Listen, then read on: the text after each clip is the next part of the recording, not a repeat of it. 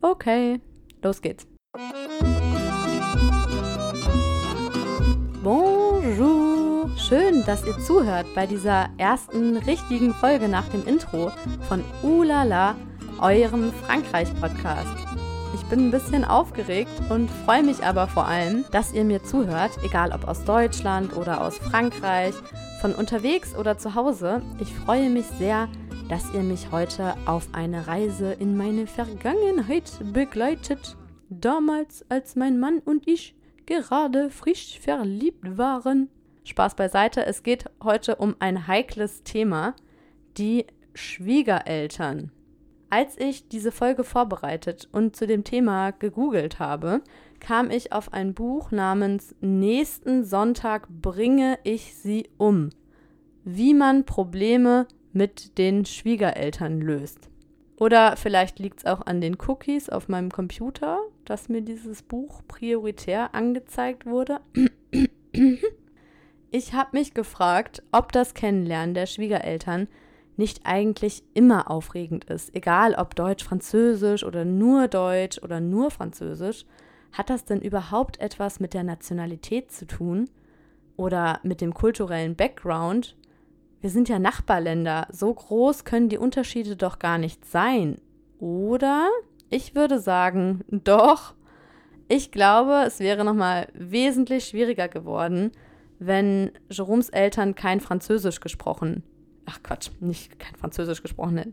Wenn ich kein Französisch gesprochen hätte oder ja, also wenn wir auf eine dritte Sprache hätten ausweichen müssen. Jeroms Eltern sprechen zwar mehr oder weniger Englisch und ich auch, wobei das lässt auch immer mehr zu wünschen übrig, seitdem ich, also umso länger ich in Frankreich bin, desto schlechter spreche ich Französisch. Äh, pff, ulala. Ulalalala.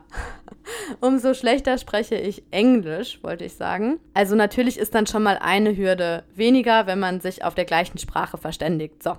Also die Sprache kann natürlich ein Hindernis sein oder eine Situation noch verkrampfter machen, aber wenn man dann schon mal auf der, also wenn ein Gesprächspartner von beiden wenigstens die Muttersprache sprechen kann, erleichtert das ja schon mal einiges. Also, andere Länder, andere Sitten, ja, aber unabhängig von diesen kulturellen Unterschieden, die es ja gibt und landestypischen Gepflogenheiten, ist es, wie gesagt, immer aufregend, die Schwiegereltern kennenzulernen und man möchte ja auch vorher wissen, wie sind denn die Eltern so drauf? Sind die eher locker oder spießig? Und ich kam mir schon vorher so vor, als würde ich ein Vorstellungsgespräch vorbereiten.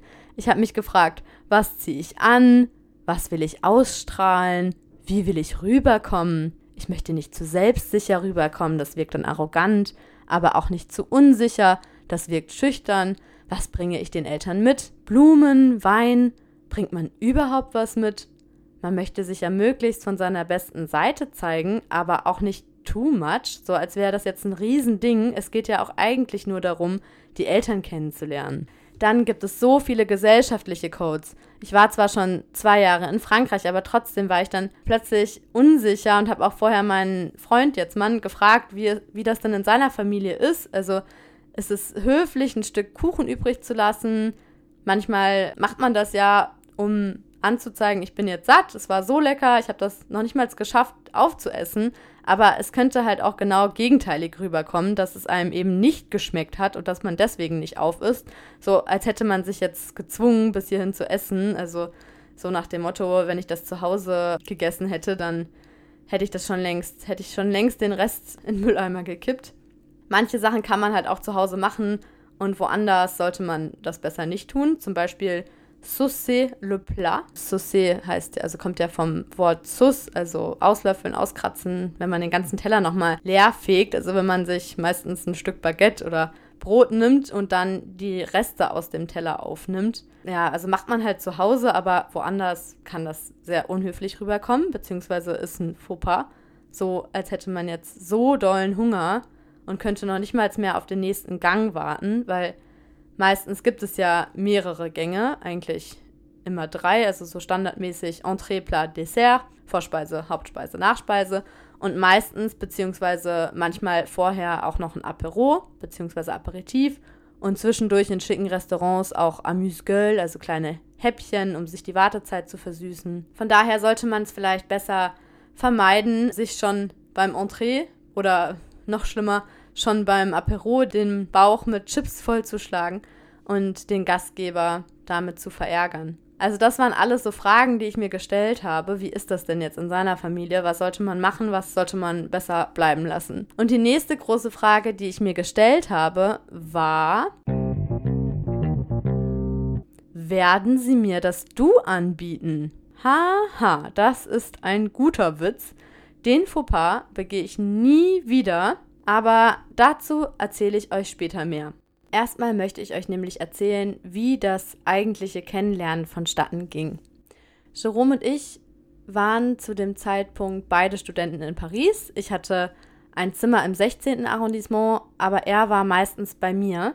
Also er hat zwar noch bei seinen Eltern in Argenteuil, das ist ein Vor Vorort von Paris, gewohnt, aber hat eben squatté meistens. Also squatté heißt ja eigentlich, wenn man illegal ein, eine Wohnung besetzt. Aber das sagt man so auf Französisch, il a squatté. Also er war quasi, hat eigentlich schon bei mir gewohnt, aber keine Miete bezahlt und hatte seinen Eltern vorher schon mal von mir erzählt, beziehungsweise schon bevor wir uns gedatet haben, hat er denen erzählt, dass da in seinem Studiengang so eine Deutsche ist. Also ich war die einzige Deutsche in seinem Studiengang, die keinen Second Degré versteht.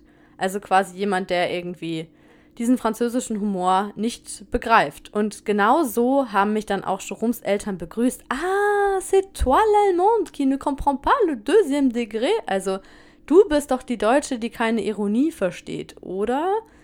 Äh, okay, etwas komische Begrüßung, dachte ich mir dann. Aber ja, also Deuxième Degré ist nicht ganz Ironie. Kommen wir später nochmal drauf zu sprechen. Ich dachte mir jedenfalls, fängt ja schon mal gut an, direkt das Klischee bedient, was ja Franzosen oft von uns haben, dass wir gar keinen, also dass Deutsche keinen Humor haben. Also da standen wir dann nach seinem Rugby-Training vor der Tür bei seinen Eltern. Und was macht Jerome? Er geht in den Keller und hängt erstmal seine Rugby-Klamotten auf oder wäscht die aus, seine dreckigen, durchgeschwitzten Rugby-Klamotten. Also er hat mich da einfach alleine stehen lassen. Und ich dachte mir, hätte er das nicht eine halbe Stunde später machen können? Er war ja nicht lange weg, aber in so einer Situation kommen einem die Minuten ja vor wie Stunden. Ich stand dann da also alleine im Flur. Seine Mutter ist zwischen Küche und Wohnzimmer hin und her geflitzt weil sie noch die Tarte Feuilleté für den Apero aus dem Ofen getragen hat und hat mich gefragt, was ich zum Apero trinken möchte. Und ich war dann total überfordert, was es alles gab. Sie hat dann erstmal gefragt, du Champagne oder un Quai Royal? Ähm, ich wusste dann erstmal nicht, was ist nochmal genau Quai Royal. Sie hat mir dann erklärt, das ist ja dieses Mischgetränk aus Champagner und einer Crème de Cassis, also Likör mit äh, schwarzen Johannisbeeren. Oder man kann auch wahlweise Framboise, also Himbeerlikör in den Kier kippen. Und dann hat sie mir halt gesagt, dass Jeroms Vater auch gerne mal einen Whisky oder einen Rum trinkt. Und ich dachte mir, äh, Whisky? Rum vor dem Essen zum Apero? Ich habe dann erstmal gezögert, weil, ne, vorm Essen war ich halt nicht gewohnt, dass man da schon harten Alkohol trinkt. Und dann hat sie halt direkt gefragt, ja, also ich kann dir auch sehr gerne ähm, lieber ein Bier geben, weil du bist ja Deutsche so viel zu den Klischees. Naja, ich dachte mir dann, lockert ja hoffentlich die Stimmung, wenn wir erstmal was trinken, bevor wir essen, in der Hoffnung, dass ich nicht gleich zu besoffen bin. Jeroms Mutter hat mir dann gesagt, dass sich Jeroms Schwester jetzt noch eben was anzieht, weil die ist schon im Schlafanzug, aber die kommt dann gleich runter, wenn sie sich umgezogen hat. Und ich wusste dann nicht mehr, welche von beiden Schwestern noch zu Hause wohnt. Also Jerome hatte mir erzählt, eine von beiden wohnt noch zu Hause, aber selbst wenn mir das wieder eingefallen wäre, wer von beiden das war, hätte das nichts gebracht, weil er sie nie beim, bei ihren eigentlichen Namen nennt. Und ähm, ja, also er sagt immer La Grosse, die Dicke, und La Blonde, die Blonde. Ja, und ich wusste dann nicht, welche von beiden das ist und dachte mir auch, warum macht die jetzt so einen Aufwand? Das wäre doch viel einfacher. Also es ist einfach so unangenehm. Sie kann doch einfach im Schlafanzug bleiben. Und Jeroms Mutter hat dann geschrien, Gavot, Gavot, viens ici. Also komm her. Und ich dachte mir, ach du Scheiße, wie redet die denn mit ihrer Tochter? Und dann kam seine Schwester die Treppen runter und sagte, je me présente. Je suis Aurore. Und plötzlich sehe ich den Hund vorbeihuschen und die Mutter schreit wieder Gavotte, assis, also bei Fuß und hat sich aufgeregt, dass der Hund nicht auf sie hört. Und ich war einfach nur erleichtert, dass sie so nicht mit der Schwester redet, sondern Gavotte der Hund ist. Jerome war immer noch im Keller, kam immer noch nicht zurück. Ich habe keine Ahnung, was er alles im Keller gemacht hat. Die Eltern haben gesagt, setz dich doch schon mal. Und wir haben uns dann wirklich so gegenübergesetzt. Die Eltern auf der einen Couch, also auf der Couch auf der einen Seite im Wohnzimmer und ich auf der gegenüberliegenden. Und ich kam mir vor wie im Film. Kennt ihr den Film Qu'est-ce qu'on a fait au bon Dieu? Ähm, also was haben wir dem lieben Gott angetan, ist die wörtliche Übersetzung und auf Deutsch heißt der Film Monsieur Claude und seine Töchter. Das ist eine Komödie von 2014, da geht es um so eine kleinbürgerliche, katholische, sehr traditionsbewusste und stockkonservative Familie. Und da geht es darum, dass sich drei von vier Töchtern vermählen, aber niemand mit einem katholischen Mann, was sich die Eltern wünschen würden. Und so kam ich mir irgendwie ein bisschen vor. Also ja, super klischeehaft, aber ja, ich spoiler nicht, falls ihr den Film noch nicht gesehen habt, es lohnt sich. Aber ja, obwohl der Film natürlich wahnsinnig überzogen ist und mit den Klischees spielt, war ich plötzlich auch in so einer anderen Welt. Als ich ähm, da so auf der Couch saß und mir und Jeroms Eltern gegenüber hatte und ja, das war sehr skurril irgendwie. Man fühlt sich ein bisschen unwohl und ja, ich hatte mir ja auch vorher total den Kopf gemacht, was, ja, habe ich ja schon gesagt, die ganzen Fragen, die ich hatte und es war alles andere als entspannt. Und dazu kam, dass ich auch wusste, dass irgendwie Jeroms Ex-Freundin sich nicht so gut mit den Eltern verstanden hat. Und ich dachte, ich muss mich jetzt besonders bemühen und anstrengen, damit das Ganze nicht gleich den Bach runtergeht und zeigen, dass ich auch aus gutem Hause komme. Und dann haben die Eltern im Gespräch gemerkt, dass ich auch Klavier spiele und in deren Wohnzimmer steht ein Klavier und dann haben sie gesagt, ja, wenn du willst, kannst du ja auch mal was vorspielen. Und hinterher dachte ich mir, äh, also ich habe dann tatsächlich was vorgespielt und dachte mir, what the heck? ähm, ja, ich habe jedenfalls dann auch mal Jeroms Eltern gefragt, wie die das erste Treffen eigentlich fanden. Leider ist da die Audioqualität sehr schlecht und es kam auch nicht so viel dabei rum. Ich habe dann nochmal nachgehakt und gefragt, ob Jeroms Eltern meinen, dass, also ob sie denken, dass es was anderes gewesen wäre, dass es einen Unterschied gemacht hätte, wenn ihr Sohn eine Französin mit nach Hause gebracht hätte. Und sein Vater meinte dann, dass es ja auch schon innerhalb Frankreichs sehr große regionale Unterschiede gibt. Und ja, seine Mutter ist dann aber doch nochmal auf einen Unterschied eingegangen und das hört ihr jetzt. Juste euh, sur le sens de l'humour. On n'a pas du tout le même sens de l'humour. Voilà. Il n'y a que ça qui change. Vous euh, faites allusion au fameux deuxième degré? Oui, voire euh, 18e degré peut-être. So, wie kann ich das jetzt übersetzen? Also, sie sagt, wir haben nicht den gleichen Sinn für Humor. Ich habe sie ja dann gefragt, spielen Sie damit auf den deuxième Degré an? Und dann sagt sie, naja, eher auf den 18 Degré, also auf den 18. Grad. Also sagt sozusagen, dass ich nicht nur ähm, den zweiten Grad nicht begreife, sondern ja, quasi gar nichts checke, dass es der 18. Grad ist. Also gar, keine, gar kein Verständnis habe für diese Form des Humors. Und ich habe dann seine Mutter gefragt, was denn eigentlich genau der deuxième Degré ist. Das habe ich nach sieben Jahren in Frankreich immer noch nicht begriffen und finde ihn auch immer noch nicht lustig. Qu'est-ce que c'est exactement d'ailleurs le deuxième degré? Le deuxième degré, c'est savoir ne pas prendre une, une réponse ou une question d'ailleurs, ou une réflexion au pied de la lettre et ne pas faire de, de, la traduction simultanée avec euh, une blague et arriver à voir ce qu'il peut y avoir derrière la blague. Mais tu t'es amélioré, hein, grandement. ah si, si, si, si. Also, sie sagt, wenn man eine Antwort oder eine Frage oder eine Aussage nicht wörtlich nehmen darf, also prendre au pied de la lettre, sagt sie. Also man sollte beim deuxième degré keine Traduction simultanée machen, also keine Simultanübersetzung, sondern quasi zwischen den Zeilen lesen, um hinter den Witz zu kommen.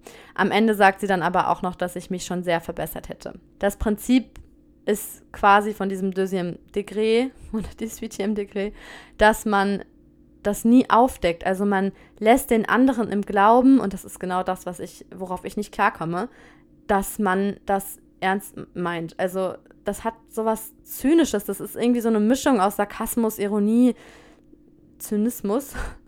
Also, wenn man die deutsche Ironie gewohnt ist, ich meine, ihr wisst das ja, wie das in Deutschland ist. Man lächelt dann irgendwann oder sagt, das war jetzt ein Scherz. Man signalisiert dem anderen, das ist jetzt nicht so ganz ernst gemeint. Oder spätestens, wenn man merkt, dass das Ganze eskaliert, dann sagt man halt, also spätestens nach ein paar Minuten, das war, ähm, das war ein Scherz. Und das eben nicht zu tun, war für mich oder ist auch immer noch für mich sehr gewöhnungsbedürftig und führt auch dazu, dass ich nicht so genau weiß, wenn man jetzt am Esstisch sitzt mit der französischen Familie, man redet über was und dann erzählt die Schwägerin zum Beispiel, dass sie die Uni-Prüfungen nicht bestanden hat. Also sowas, was eigentlich überhaupt nicht witzig ist jetzt. Ja, dann weiß man nicht, ist das jetzt ein Scherz und niemand lacht oder ist das ernst gemeint? Ein anderes Beispiel, was das vielleicht so ein bisschen besser untermauert, als ich meine Schwiegermutter gefragt habe, ob wir was zusammen aufnehmen können für diese Folge.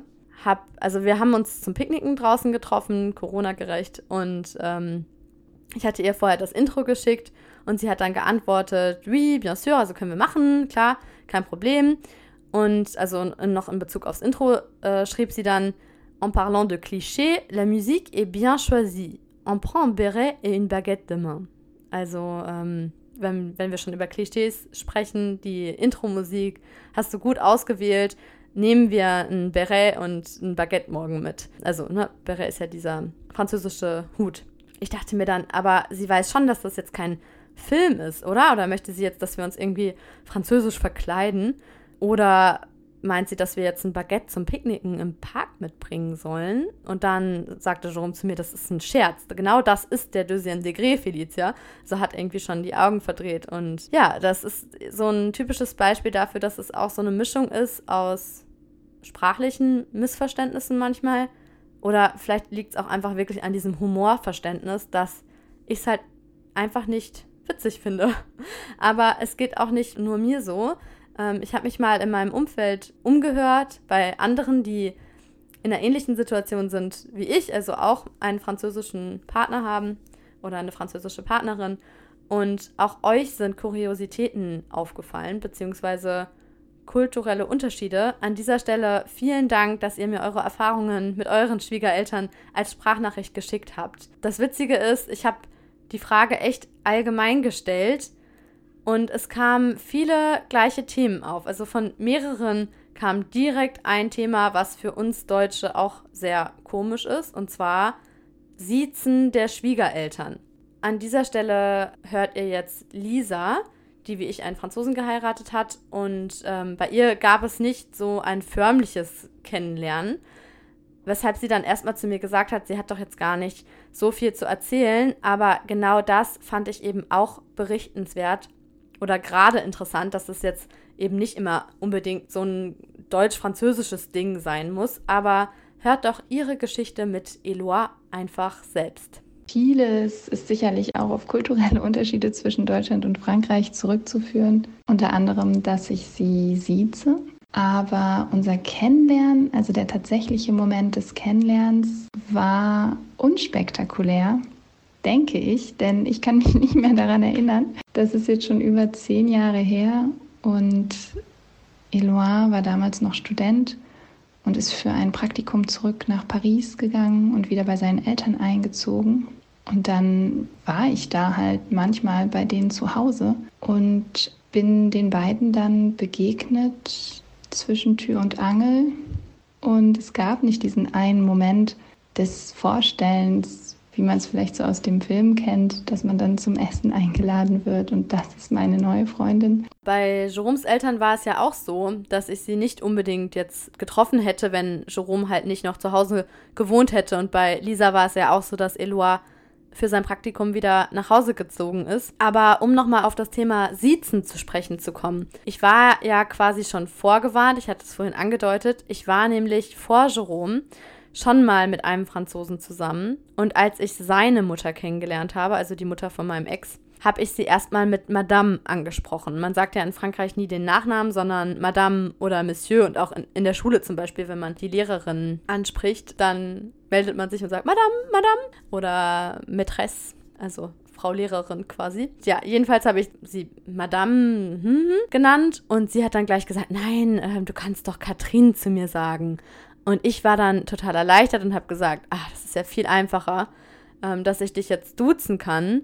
Und sie war dann völlig perplex, völlig verwundert, dass ich, also es war einfach total unangebracht, dass ich sie da einfach so geduzt habe. Und dann hat sie mich halt darauf hingewiesen, dass sie mir doch nur gesagt hat, dass sie Katrin heißt und nicht, dass ich sie duzen kann. Und in Frankreich ist es halt so, dass man, also das ist üblich, dass man jemanden sieht und beim Vornamen nennt. Also habe ich sie wieder zurückgesiezt und ihr erklärt, dass ich das falsch verstanden habe und wie es eben in Deutschland ist. Ihr wisst es ja, wie es in Deutschland ist, dass man sagt, ich bin die so und so, ich bin der so und so. Und dann, sobald man das gesagt hat, ich bin Felicia, dann heißt das, ihr könnt mich duzen. Also so war ich es halt gewohnt. Und gerade im familiären Umfeld, und das ist ja dann quasi familiäres Umfeld, ist ja, dass sie schon längst ausgestorben. Also für uns Deutsche wirkt das ja erstmal etwas befremdlich oder antiquiert. Also so, es ist einfach so alte Schule, die hier halt aber echt einfach noch aktuell zu sein scheint. Und ja, dadurch finde ich, dass man jemanden auch so ein bisschen auf Distanz hält mit diesem Sie. Nähe und Distanz, das sind auch zwei Schlagworte, die man im Knigge findet. Wenn man da unter Duzen oder Siezen nachliest, steht da, auch wenn das Sie auf dem Rückmarsch ist, sollten wir nicht vergessen, dass manche Menschen sich überfahren fühlen, wenn sie ungefragt mit einem Du konfrontiert werden. Also, das ist in Frankreich echt nichts Ungewöhnliches und hat auch nichts mit dem Alter zu tun. Sogar Gleichaltrige sieht man. Also wenn man jetzt auf der Straße jemanden nach der Uhrzeit fragt oder nach einer Zigarette oder wo die nächste U-Bahn-Station ist, was ja in Paris öfter mal vorkommen kann. Also man, man spricht jemanden an, der offensichtlich ähnlich alt ist wie man selbst und den sieht man. Und das ist auch witzig, dass man sich da so schnell dran gewöhnt. Also ich muss sagen, wenn ich in Deutschland bin und mich jemand Wildfremdes einfach duzt, wenn der jetzt irgendwie jünger ist äh, als ich, gleich alt oder auch älter, finde ich das sehr befremdlich. Also das kommt mir mittlerweile schon unhöflich vor, als würde derjenige mich jetzt nicht respektieren. Aber ja, man muss sich dann immer klar machen, klar, Gleichaltrige oder ne, wenn jemand offensichtlich irgendwie ähnlich alt ist wie man selber oder in einer ähnlichen Position ist wie man selber, ist das nicht so persönlich zu nehmen. Aber ich weiß dann immer nicht, ab wann kann ich mir dann jetzt rausnehmen, zurückzuduzen oder ja, empfindet der andere das dann womöglich als Beleidigung. Eigentlich wartet man ja schon darauf, dass der Ältere oder Ranghöhere das Du anbietet. Es ist halt auch einfach so eine, dann noch zusätzlich so eine Generationenfrage. Jeroms Oma zum Beispiel sieht sich immer noch und werde sie auch immer siezen. Das ist ganz klar, dass diese Hürde einfach noch viel größer oder viel präsenter. Jeroms Oma wohnt übrigens in so einer super schicken, reichen Gegend in einem Vorort von Paris, Le Vésinet. Und in der Nachbarschaft wohnen welche, die tatsächlich sogar noch ihre Eltern siezen. Also die Kinder siezen ihre Eltern und die Eltern sind so alt wie wir, also so um die 30, sag ich mal. Und ja, Jeroms Oma sieht auch noch Jeroms Vater, also ihren Schwiegersohn, und das seit 30 Jahren. Also es hat jetzt nichts damit zu tun, dass die beiden sich nicht gut verstehen würden oder so. Nicht, dass ihr mich falsch versteht. Die beiden verstehen sich super gut. Sie sagt sogar, er ist ihr Sohn quasi. Sie hat ihn adoptiert. Adopté. Also es hat einfach was mit Respekt zu tun, dass, ähm, ja, dass die sich gegenseitig siezen. Beziehungsweise, ähm, dass er sie sieht, also mein Schwiegervater sieht Jeroms Oma, aber Jeroms Oma duzt den Vater. Ja, kleiner Fun-Fact am Rande. Mein Vater lässt sich auch noch von Jerome siezen, aber ich glaube, er macht das irgendwie nur aus Prinzip oder weil er sich da einen Spaß draus macht, weil er auch weiß, dass ich Jeroms Eltern sieze. Also er weiß, dass ich seine Eltern sieze und hat es dann, glaube ich, deswegen nie angeboten oder ich weiß es nicht. Also letztens hat meine Mutter auch gefragt, warum sagst du ihm nicht einfach mal, also er sagt Stefan, aber sie. Und ja, mittlerweile sind wir verheiratet und ich weiß nicht, warum also er hat letztens auch gesagt, er wüsste gar nicht, warum Jerome nicht du zu ihm sagt, aber er hat es halt nie angeboten und ich weiß nicht, ob er es auch insgeheim genießt oder ob er das lustig findet. Auf jeden Fall ist es witzig, dass Lisa das auch gleich gesagt hat oder dass es ihr auch gleich aufgefallen ist. Und vom Du und Sie kann auch Jay ein Lied singen, aber hört doch einfach selber. Als ich die Eltern meiner damaligen Freundin kennengelernt habe, sind zwei Welten aufeinander getroffen. Für mich kam das ziemlich überraschend. Meine Freundin sagte, hey, mein Vater ist am Telefon, magst du nicht Hallo sagen? Und es war ein Videogespräch, also habe ich doch Hallo gesagt und schnell festgestellt, dass ich ihn besser nicht geduzt hätte. Ich war der Ansicht, dass man Menschen, denen man mit denen man befreundet ist, Freunde von Freunden, Familie, dass man die duzt. Die Eltern meiner Frau haben andere Ideen mich haben sie geduzt, von mir äh, wollten sie aber gesiezt werden. Ich war damals äh, 28 Jahre, als wir uns kennengelernt haben. Das fand ich äh, überraschend und eine Welt, wo ich noch keine Erfahrungen hatte. Für eine Zeit lang haben wir uns dann gegenseitig gesiezt. Mittlerweile sind die Eltern wieder zum Du übergegangen, mir gegenüber, aber erwarten von mir, dass ich sie sieze. Ich weiß nicht, ob das eine französische Spezialität ist. Die Onkel und Tanten meiner damaligen Freundin und heutigen Frau haben mir das Du angeboten. Wir haben einige Jahre in Frankreich äh, jetzt auch an verschiedenen Orten gelebt. Die Nachbarn, mit denen haben wir uns auch geduzt. Das erste Mal, dass ich die Familie dann äh, meiner Freundin besucht habe, ähm, gab es auch einiges Neues für mich zu entdecken. Ähm, Vieles drehte sich um Essen. Der Tagesablauf war hauptsächlich um das Essen herum äh, geplant und beinhaltete eigentlich auch hauptsächlich äh, Aktivitäten mit Essensbezug, Vorbereitung, äh, das Essen selber, die Nachbereitung. Ähm, gefühlt ähm, haben wir den ganzen Tag ähm, uns nur um Essen gekümmert. Das war für mich auch schwierig, weil ich lieber gerne Dinge unternommen hätte und ich esse, um zu leben und das kam mir nach Leben, um zu essen vor. Ja, Leben, um zu essen. Diese Essgewohnheiten, das ist auch sowas. ob ich mich jemals daran gewöhnen werde. Dass man bei einer Hochzeit oder irgendeinem großen Fest so lange am Tisch sitzt, ist ja okay, aber am Anfang habe ich das auch gar nicht gecheckt, warum man ähm, um 12 Uhr, wenn man um 12 Uhr zum Beispiel zum Mittagessen eingeladen wird, sonntags bei Jeroms Eltern, und dann sitzt man da erstmal zwei Stunden beim Apero und erst um 14 Uhr geht man zu Tisch und ja, am Anfang habe ich da erstmal irgendwie, ja, ich, hab, ich dachte irgendwie, okay, okay, das ist jetzt das, was es zu essen gibt. Irgendwie Chips, Nüsse, Oliven. Hab mir da das ganze Zeug reingehauen und also sowas, was wir irgendwie kennen vom 20.15 Uhr ähm, vom Fernseher irgendwie Couch Potato mäßig. Man schaut sich Trash TV an und haut sich die Chips rein. Aber ja, also ich, ich habe dann halt super viel gegessen und dann kam aber ja erst das eigentliche Essen ich finde das auch immer noch so eine Quälerei. Man sitzt da, der Magen knurrt und man versucht irgendwie nur eine halbe Erdnuss zu essen, weil man weiß, dass man, ja, dass man eigentlich das jetzt gerade nur gegen den Hunger isst und man wartet halt darauf, dass man sich endlich hinsetzen kann und es den Entree gibt.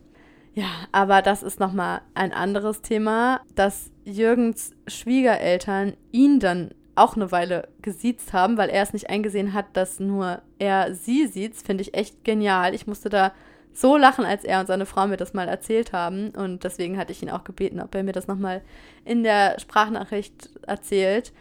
Und ja, mein Schwiegervater, also Jeroms Vater, duze ich mittlerweile. Das hat aber auch zwei, drei Jahre gedauert, bis er das mal angeboten hat. Und Jeroms Mutter sieht sich nach fünf Jahren mittlerweile immer noch.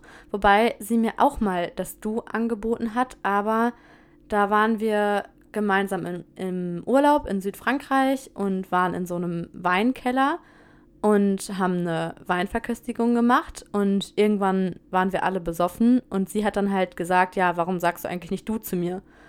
Und äh, dadurch, dass sie das aber dann auch nicht nochmal wiederholt hat, wusste ich jetzt nicht, okay, ist das jetzt kann ich das jetzt ernst nehmen? Und ja, habe sie dann halt sicherheitshalber mal weitergesiezt und dachte mir, wenn sie es nochmal wiederholt, dann steige ich vielleicht aufs Du um, aber ja, solange sie das nicht tut, ähm, gehe ich mal lieber auf Nummer sicher. Aber ja, mittlerweile sind mein Mann und ich verheiratet und haben ein Kind und trotzdem sieze ich sie weiter. Das erste Treffen mit Jays Schwiegereltern war also schon echt peinlich mit diesem Duzen einfach, dass er die Schwiegereltern direkt zurückgeduzt hat. Aber es geht auch noch schlimmer.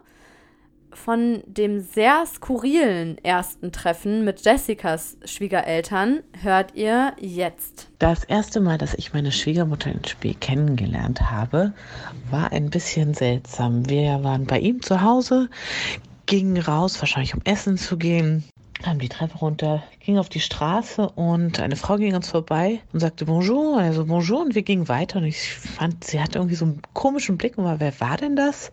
Ach, das war meine Mutter.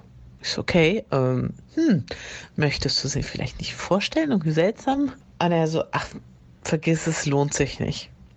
Okay. Ähm, sein Vater habe ich später kennengelernt dass seine Eltern getrennt sind. Relativ uninteressant. Was ihm allerdings wichtig war, dass ich seine Oma kennenlerne. Dafür sind wir extra rausgefahren nach Versailles, sind schick essen gegangen, danach Champagner zu Hause, Blumen, all diese Sachen. Und das war ihm wirklich wichtig. Wahrscheinlich ist der große Unterschied eben, ja, mittwochs und samstags waren Oma und Opa da, um ihn zu betreuen und zu den Eltern hat man oft hier nicht so eine echte Bindung.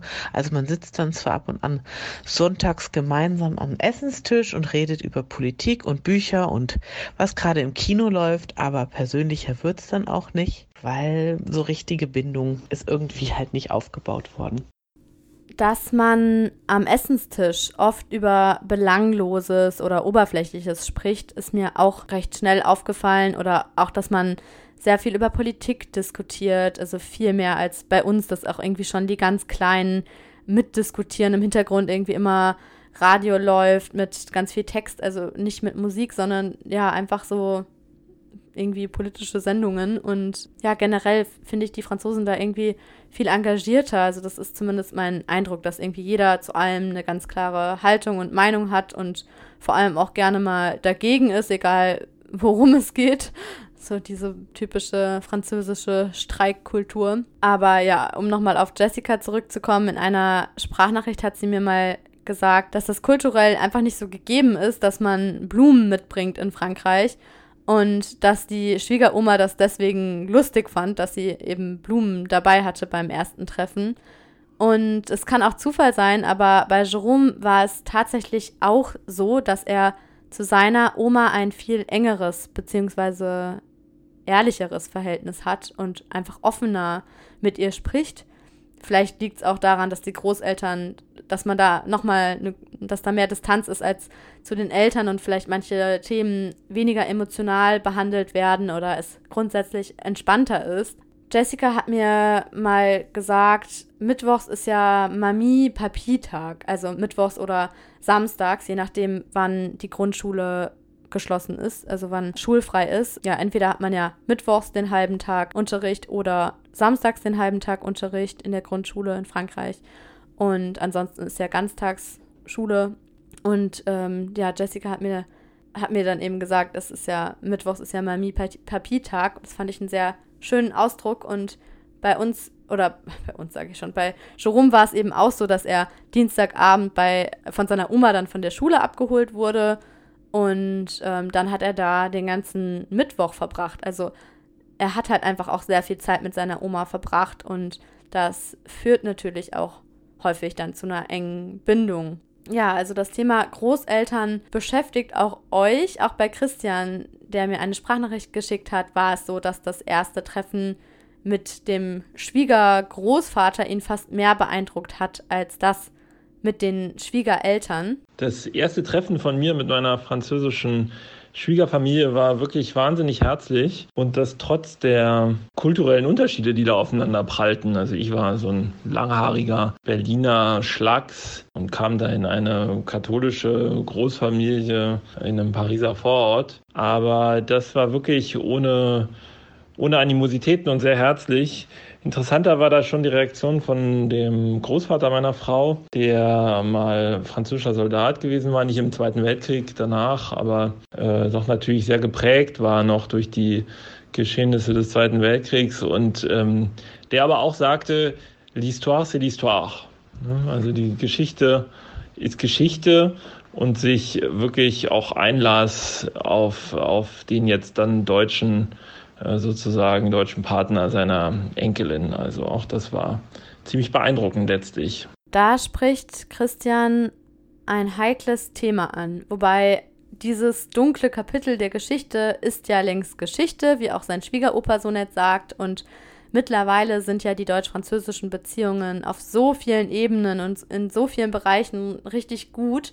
Aber es ist ja auch klar, dass gerade die Generation, die den Krieg mitbekommen hat, nach wie vor sehr davon geprägt ist. Also ist ja verständlich. Jeroms Oma erinnert sich nicht bewusst an den Krieg. Sie ist 1940 geboren, also war noch ganz klein.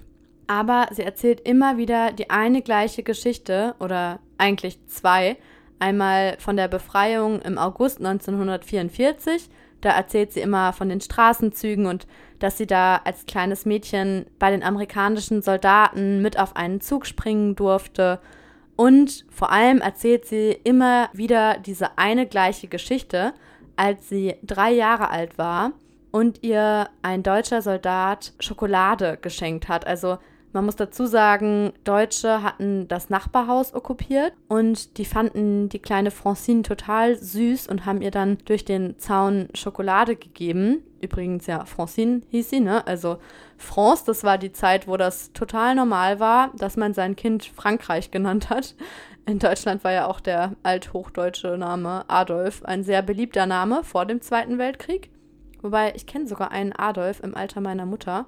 Da fragt man sich aber ja irgendwie schon, was denn die Eltern geritten hat, ihr Kind so zu nennen, beziehungsweise welche politische Gesinnung die Eltern hatten, will ich gar nicht wissen. Aber zurück zur Schokolade. Also damals gab es das ja gar nicht so in Frankreich. Und als dann die Mutter von Francine das gesehen hat, sollte sie die Schokolade vor ihren Augen wegschmeißen. Aber nicht einfach in den Mülleimer, sondern in die Cuisinière, also in so einen alten Tischherd. Ja, so ein alter Kohleofen, damit die kleine Francine bloß nicht auf die Idee kommt, dass sie die Schokolade wieder da rausfischen kann.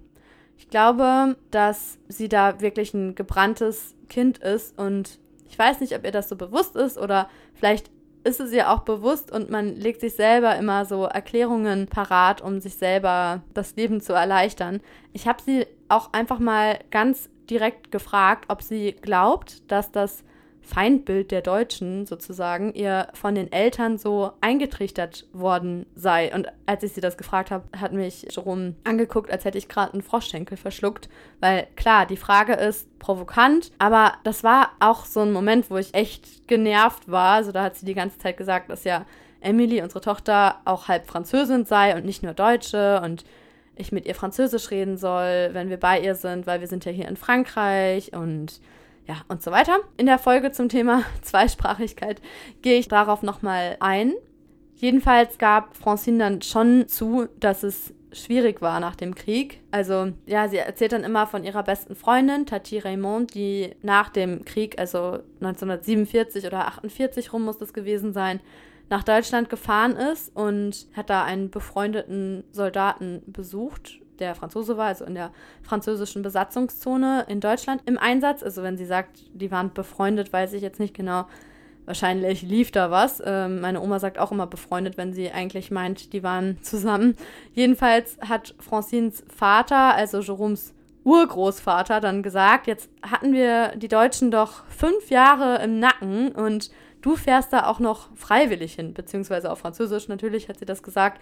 On les avait pendant cinq ans sur le dos Et toi, tu vas euh, volontairement. Also an solchen Geschichten von Francine merkt man auch, finde ich, dass die deutsch-französische Freundschaft noch gar nicht so alt ist. Und ja, also durch die politische Versöhnung dann mit Adenauer und de Gaulle, ja, erst aus der deutsch-französischen Feindschaft eine deutsch-französische Freundschaft wurde langsam und ja, sowas manifestiert sich ja quasi immer mehr, beziehungsweise sowas verstärkt sich ja dann auch erst, wenn man persönlich irgendwie mal ähm, Erfahrungen oder vielleicht auch gute Erfahrungen dann mit Deutschen macht. Und das war bei ihr dann auch zum Glück der Fall. Also sie hat, beziehungsweise ihre Tochter, also Jeroms Mutter, meine Schwiegermutter, hat gute Erfahrungen mit Deutschen gemacht, weil sie hat nämlich mal einen Schüleraustausch nach Deutschland gemacht. Sie hat Deutsch in der Schule gelernt und da ähm, Martina kennengelernt. Und da gibt es auch eine lustige Geschichte, die Francine gerne erzählt. Da kam eben äh, Martina und ihre Familie zu Besuch. Die sind mit einem Mercedes vorgefahren und als Francine die Tür aufgemacht hat, hat der Vater gesagt, der deutsche Vater, C'est la troisième invasion allemande. Also, das ist die dritte deutsche Invasion. Apropos Schüleraustausch, das ist jetzt auch schon der perfekte Übergang zur nächsten Folge. Da geht es nämlich genau um das Thema Schüleraustausch. Ich schwelge in der Folge in alten Erinnerungen und springe noch weiter in der Zeit zurück. Damals, als ich mich mit Französisch noch in der Schule rumgequält habe und niemals gedacht hätte, dass Frankreich mal mein Lebensmittelpunkt wird, dass ich hier studiere und arbeite und dass mir Frankreich fehlt, wenn ich wieder in Deutschland bin.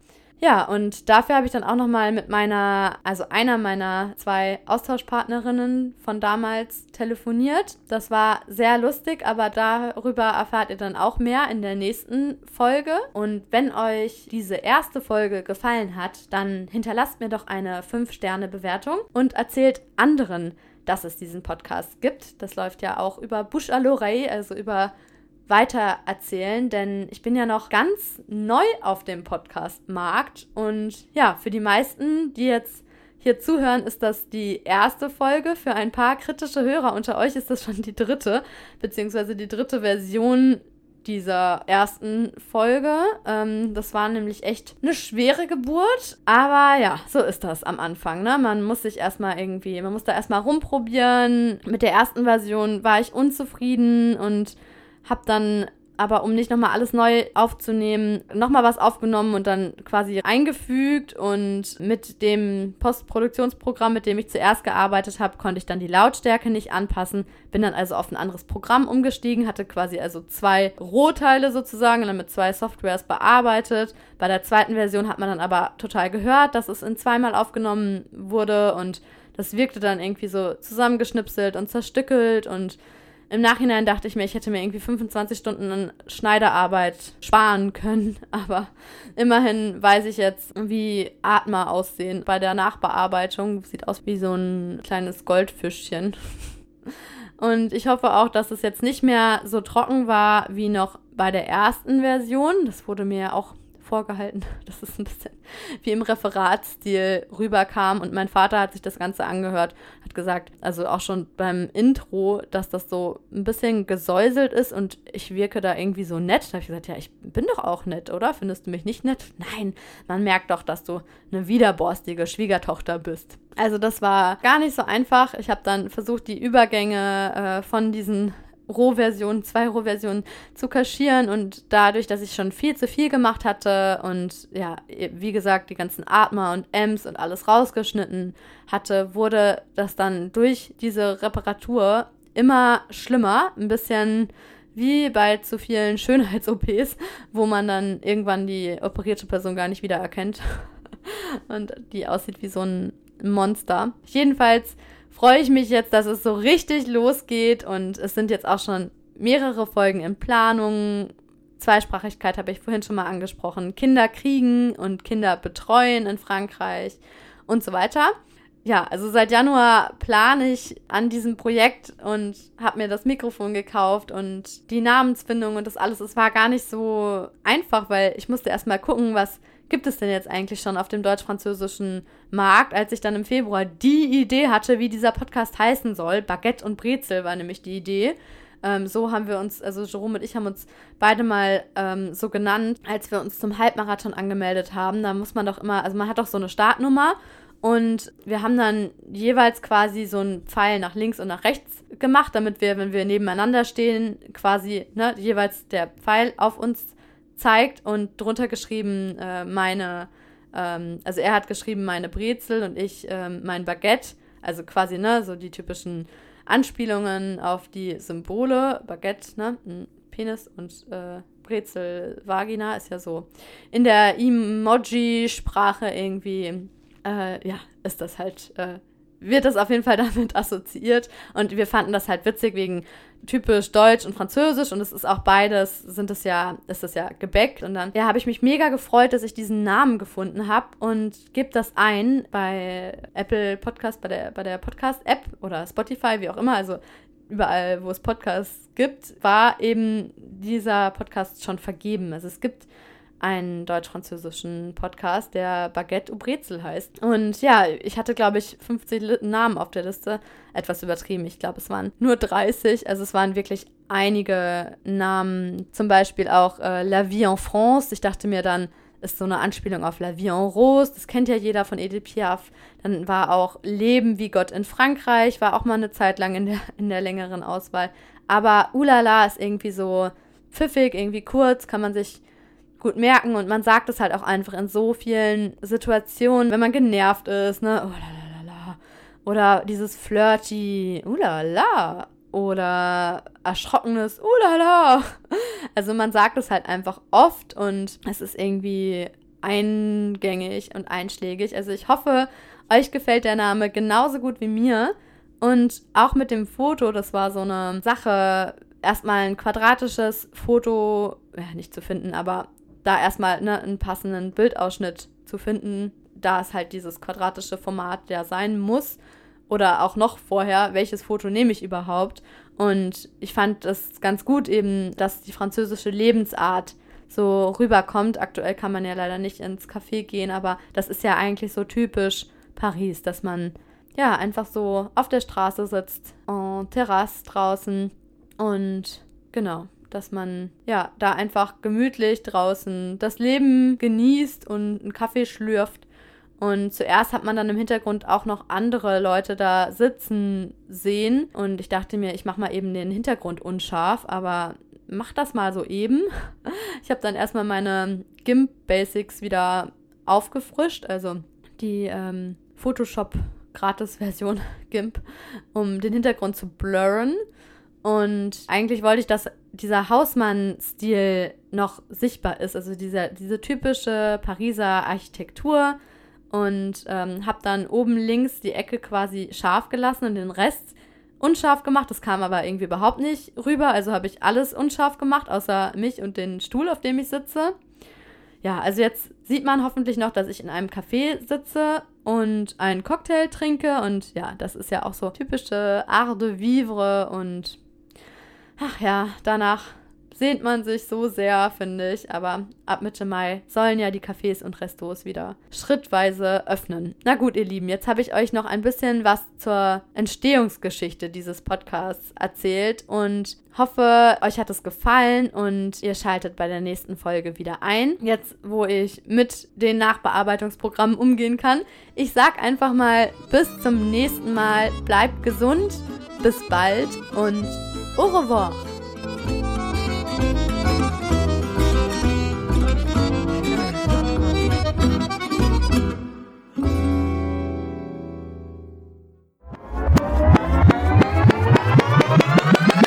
So, jetzt möchte ich aber so, jetzt möchte ich euch aber nicht länger auf die lange auf die lange Folter spannen, auf die Folter spannen. Nochmal von vorn. Ich möchte euch nicht länger auf die Folter spannen. Ach, das scheiße. Heute sprechen wir über. Äh, über was, déjà? Schwiegereltern. Ah ja, über Schwiegereltern in Frankreich. Wie komisch sind. Ach. also, alles. Ähm, comment commencer déjà? Ah, am Beginn, ich hatte ja angefangen. Ja, geht beides. Alles beginnt in Frankreich, neben Paris, in Argenteuil, in 2016. Ich war immer noch nur eine kleine Deutsche, die kein Humor verstande. Und jetzt immer noch nicht, aber das ist eine andere Geschichte für später. Mein neuen Freund Jerome, Mann, so hübsch, Mann. Oh, sexy und alles. Ich habe ihn so lieb. Das sage ich gar nicht. Aber er wohnte immer noch bei ihre, seinen Eltern.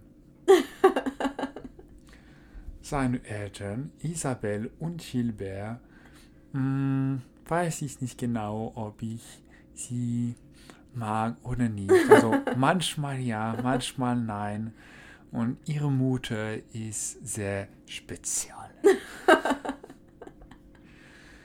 Sie können das nicht verstanden. Oder ihr, sie oder ihr? Ihr. Ihr könnt das nicht glauben, wie sie ist. sie immer schreit und ich glaube, dass sie nicht sprechen kann. Bon, je te laisse, je vais chercher. Okay. So. Jetzt erzähle ich euch erstmal, wie das eigentliche Kennenlernen mit seinen Eltern war. So, nochmal von vorn.